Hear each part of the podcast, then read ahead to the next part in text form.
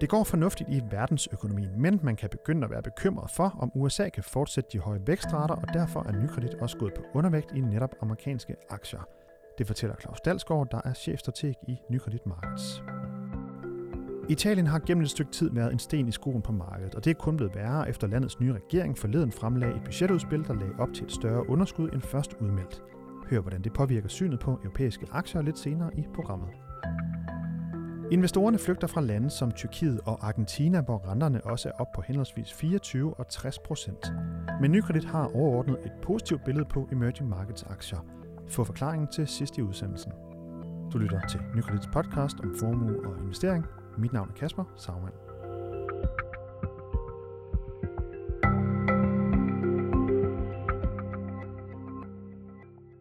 USA, Italien og Tyrkiet er nogle af de lande, som på den ene eller anden måde sat gang i markederne i årets tredje kvartal, der sluttede her i søndags. I dag der tager vi temperaturen på verdensøkonomien og ser på, hvad det især er, investorerne skal holde øje med, og hvordan nykredit agerer i det billede. Og til at hjælpe os med det, så har jeg fået besøg her i podcaststudiet, og derfor kan vi velkommen til dig, Claus Dalsgaard. Tak. Chefstrateg i Nykredit Markets. Så Claus, vi kunne lige starte med at kigge lidt på, på tallene for tredje kvartal. Altså hvis man tager det brede amerikanske S&P 500-indeks, så steg det med 7,2 procent, og det er faktisk den højeste stigning på kvartalet siden 4. kvartal i 2013.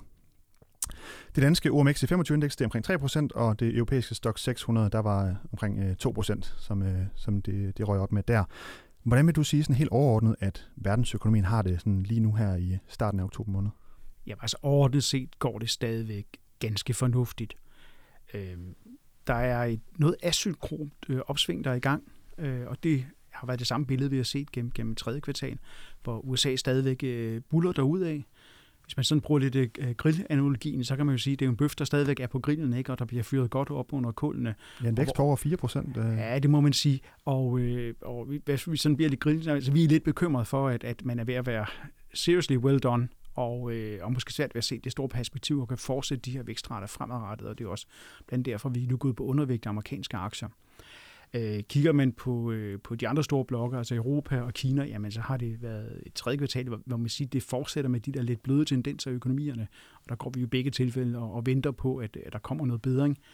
Måske allerede i fjerde kvartal, i hvert fald ind i 2019, kommer noget bedring i begge de regioner, men altså USA buller derude og har føretrøjen, det er også det, vi kan se i aktiemarkedet, hvor de andre sådan store regioner, de stadigvæk er sådan lidt brede af lidt blødhed. Man kan sige, de, der er skruet i hvert fald lidt ned for, for grinen øh, på de to økonomier, og de er jo heller ikke er så langt frem konjunkturmæssigt, som, som USA er.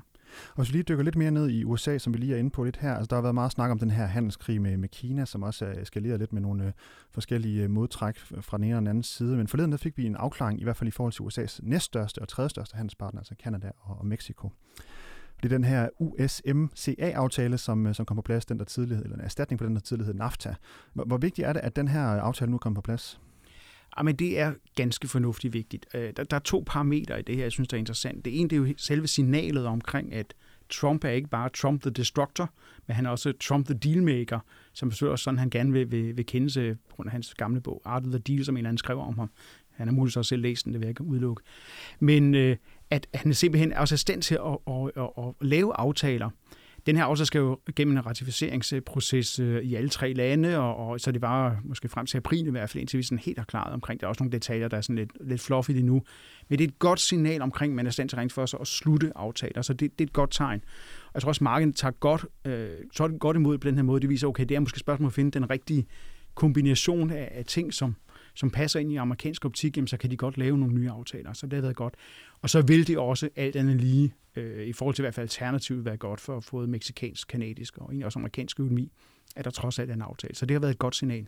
Ja, hvis man ser på, på omfanget af den, altså USA øh, samhandel med, med, USA, med Mexico og Kanada udgør øh, en fjerdedel af hele USA's øh, samlede handel, så vidt jeg lige kunne se. Så det må jo også være noget, der er vigtigt for amerikanske virksomheder, tænker jeg. Jo, og, og det, der faktisk er vigtigt, det er jo, ligesom vi kender i Europa, vi har fået et sindssygt integreret øh, marked, hvor man jo har varer, der pisker frem og tilbage mellem europæiske lande, sådan hele tiden, altså hele den supply chain management, altså det har jo det samme, man har opnået med at få integreret Mexico og USA specielt, og også Kanada. Altså netop, hvor tingene øh, pisker frem og tilbage. Jeg har set nogle tal på omkring to tredjedel af samhandel mellem Mexico og USA er faktisk øh, intercompany trades, altså det er noget, hvor nogle dele, der, der er inden for samme øh, firma, altså man får bygget noget i Mexico, så sker der noget i USA, det kommer tilbage til Mexico, der sker noget mere og, og til USA og så videre. Ikke? Så der er det jo rigtig, rigtig vigtigt, at man får fjernet øh, bekymring for sådan nogle voldsomme hindringer. Selv, altså aftalen involverer sådan nogle begrænsninger, specielt omkring øh, bilsektoren, øh, øh, med nogle nye krav omkring, hvor meget lokalt indhold der skal være, noget, hvad for nogle lønninger der skal gives. Men, men altså inden vi sådan går dybt i detaljen, bare at sige, det er i hvert fald et positivt politisk signal, at man er stand til at lave en aftale.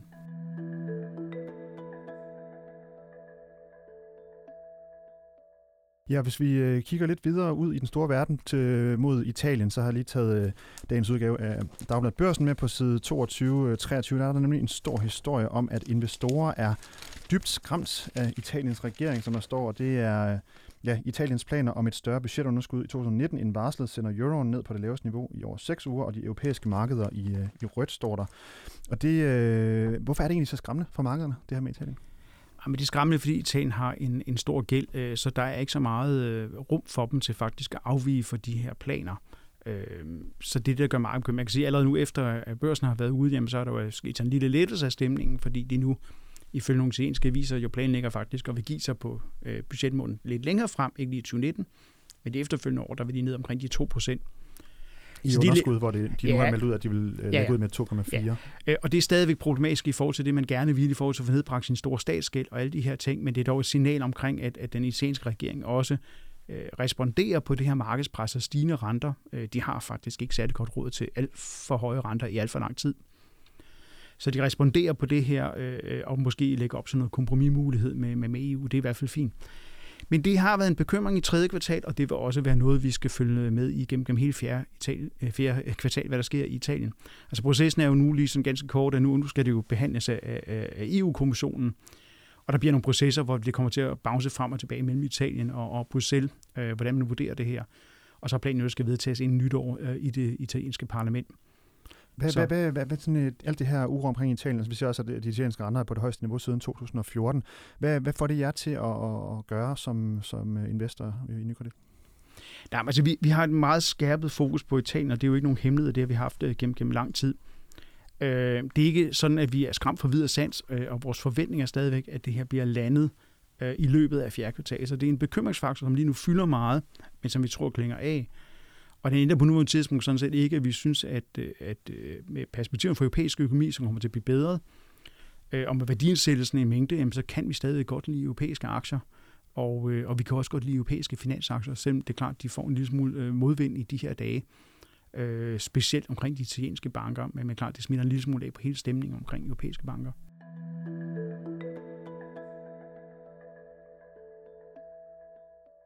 Hvis vi rykker lidt øh, videre til øh, længere ud i den store verden, øh, det er øh, mod øh, kigger mod for eksempel Tyrkiet og Argentina, som også har taget en del af markedets opmærksomhed her i det kvartal, der er gået. Renterne de er på himmelflugt, kan man godt sige. I Tyrkiet der er renten senest for, for tre uger siden blevet hævet fra 17,75 procent til, til 24 procent, og det er jo nok noget, der vil kunne give mange sved på panden, men i Argentina, der er de altså helt op øh, og, og, og snakker omkring en, en rente på 60 procent, som de hævede fra øh, 45 til 60 øh, fra den ene dag til den anden øh, i slutningen af august. Hvordan øh, anskuer I alt det her og uro, der er øh, i de steder? Altså, der er et par pointer, jeg tror, der er helt centralt, når vi snakker i mødemarkedet. Det ene det er, at man forstår, at, øh, at øh, Argentina og Tyrkiet er atypiske for det generelle øh, EM-segment, øh, generelle øh, EM-miljø øh, faktisk de fleste øh, mødte markedslande, altså de her udviklingsøkonomier, har betydeligt stærkere fundamentale forhold, end de har haft tidligere. Så er der nogen, der stadigvæk hænger lidt i bremsen, og det er blandt Tyrkiet og Argentina, og de er også dem, der er blevet straffet af markederne. Jeg synes grundlæggende, de gør de rigtige ting. Øh, men det, klart, Ved at det, hæve renten så meget også? Ja, men det, at de gør de rigtige ting, altså for at vinde markedets tillid tilbage, så igen man kan håbe på, at der strømmer penge ind i landet, i stedet for at strømme penge ud af landet, så man kan få stabiliseret deres valutakurser, for fjernet lidt af det opadgående pres på, på inflationsraterne, det der udhuler købekraften for befolkningen. Der kræver det altså, at man bringer de her blodoffer, som de her rentestigninger er. Det er klart, at der er ingen lande, der kan leve i meget lang tid med renter på de her niveauer, øh, og derfor skal de ned på et tidspunkt. Øh, men markedet skal ligesom se, at man er villig til at gøre øh, de nødvendige ting. Der er ingen tvivl om, begge lande kommer til at have en hård øh, fremtid rent økonomisk set. Altså, de går fra at have haft øh, relativt god vækst til absolut det modsatte over det kommende år, på grund af tygten af valutafaldet og andre. Men for det generelle EM-sentiment, der er vi meget mere fokuseret på Kina. Og de kinesiske nøgletal har ikke været sådan specielt prangende øh, heller lige de, de sidste par måneder, men de har jo sat ting i søen, som kommer til at sætte strøm til dragen en gang til. Det er noget infrastrukturinvesteringer, og det er noget lettelse af kreditforholdene. Og vi vil se, igen muligvis allerede i fjerde kvartal, men i hvert fald ind i 19, at den her lidt bløde tendens i kinesisk økonomi kommer til at vende rundt. Øh, og der er selvfølgelig handelspolitik. Der kommer gang i væksten igen, simpelthen. Ja, lige præcis, lige præcis. Og det betyder meget mere for det samlede EM-sentiment. Så øh, vi kan jo godt lide møde markedsaktier, og er, er for nylig gået på en, en overvægt på, på EM-aktier. Og igen, ligesom vi snakker lidt med, med Europa, altså det er et udtryk for simpelthen, at værdiansættelsen er reflektere over, at det har gået skidt en periode, men er også blevet for billigt i forhold til de perspektiver, der ligger. Og hvis vi så øh, tager kalenderen frem og, og ser lidt øh, på, hvad der sker det næste kvartal, som vi altså lige har taget, taget hul på, hvad, hvad er noget, sådan et af de, nogle af de større begivenheder, øh, der, der er ved at holde øje med der? Altså, vi må i hvert fald forvente, at vi får en forløb afklaring på situationen i Italien. Det har vi snakket lidt omkring. Øh, budgettet skal vedtages i nytår. Omkring Brexit vil jeg også gerne sige, at vi bør have en vis afklaring. Den kan trække lidt ind i 19 øh, i forhold til, at den skal, skal ratificeres i det britiske parlament, hvis der bliver lavet en aftale. Og så har vi midtvejsvalget i USA, ikke mindst. Hvor, hvor vigtigt er det? Det er der mange, der snakker om også. Altså, jeg tror nok, medierne øh, går altid lidt, lidt i, i selvsving omkring amerikansk politik, men det er vigtigt på den måde, at det i hvert fald kommer til at, at stikke nok vingerne en lille smule på Trump. Nok ikke så meget hans politikken, hvor han stadigvæk har, har betydelig øh, bemyndigelse, men på andre punkter kan komme til at stikke lidt vingerne på Trump. Alle prognoser siger, at det er over en at de øh, taber repræsentanternes hus. Det er der, hvor alle er på valg, men øh, formodentlig holder flertallet i, i senatet, hvor, hvor det kun er en tredje, der er på valg. Men det kommer til at stikke vingerne en lille smule på, på, på, på Trump, og det tror jeg, man markedet vil egentlig se, se lidt positivt øh, på. Så simpelthen, at Trump kan få svært ved at få gennemført nogle af sine øh, økonomiske reformer og andre reformer egentlig? Ja, du kan i hvert fald sige, at vi får ikke nye skattepakker, nye skattelettelser, og det er også derfor, vi, når vi snakker lidt omkring øh, amerikanske aktier, må vi bare sige, at lige har de medvind på cykelstien. De har fået alle de her skattelettelser og lempelig finanspolitik, stadigvæk spiller en rolle ind gennem 19. Øh, øhm, og de, de har fået medvind på, på hele cykelstien, og, og deres, deres øh, indtjening er også steget voldsomt, men de kommer ikke til at få mere medvind. Øh, amerikansk økonomi vil ved at tage, tage mere af i fart, vi kommer til at få nogle høje lønstigninger kommer til at gøre noget ved profitmarginerne for, for amerikanske virksomheder. Og så vil handelspolitikken på et tidspunkt også enten straffe forbrugerne, tolvsatser, eller også komme til at ind på, på profitterne i amerikanske virksomheder. Så øh, vi tror ikke, der er så meget medvind, og det er også derfor, vi er gået på undervægt på amerikanske aktier. De er sådan på peak nu. Øh, der er grænser for, hvor meget mere de kan trække. Jeg vil sige tak for lige at øh, give os den her gennemgang af, hvad der sker ude i den store verden. Øh, tak fordi du kom med, Claus Dalsgaard chefstrateg i Nykredit Markets. Du har lyttet til Nykredits podcast om formue og investering. Du kan følge podcasten hver uge på nykredit.dk eller iTunes, SoundCloud og nu også på Spotify fra med øh, den her uge. Hvis du har idéer til emner, vi skal tage op i podcasten, så kan du sende en mail til podcast Tak fordi du lyttede med.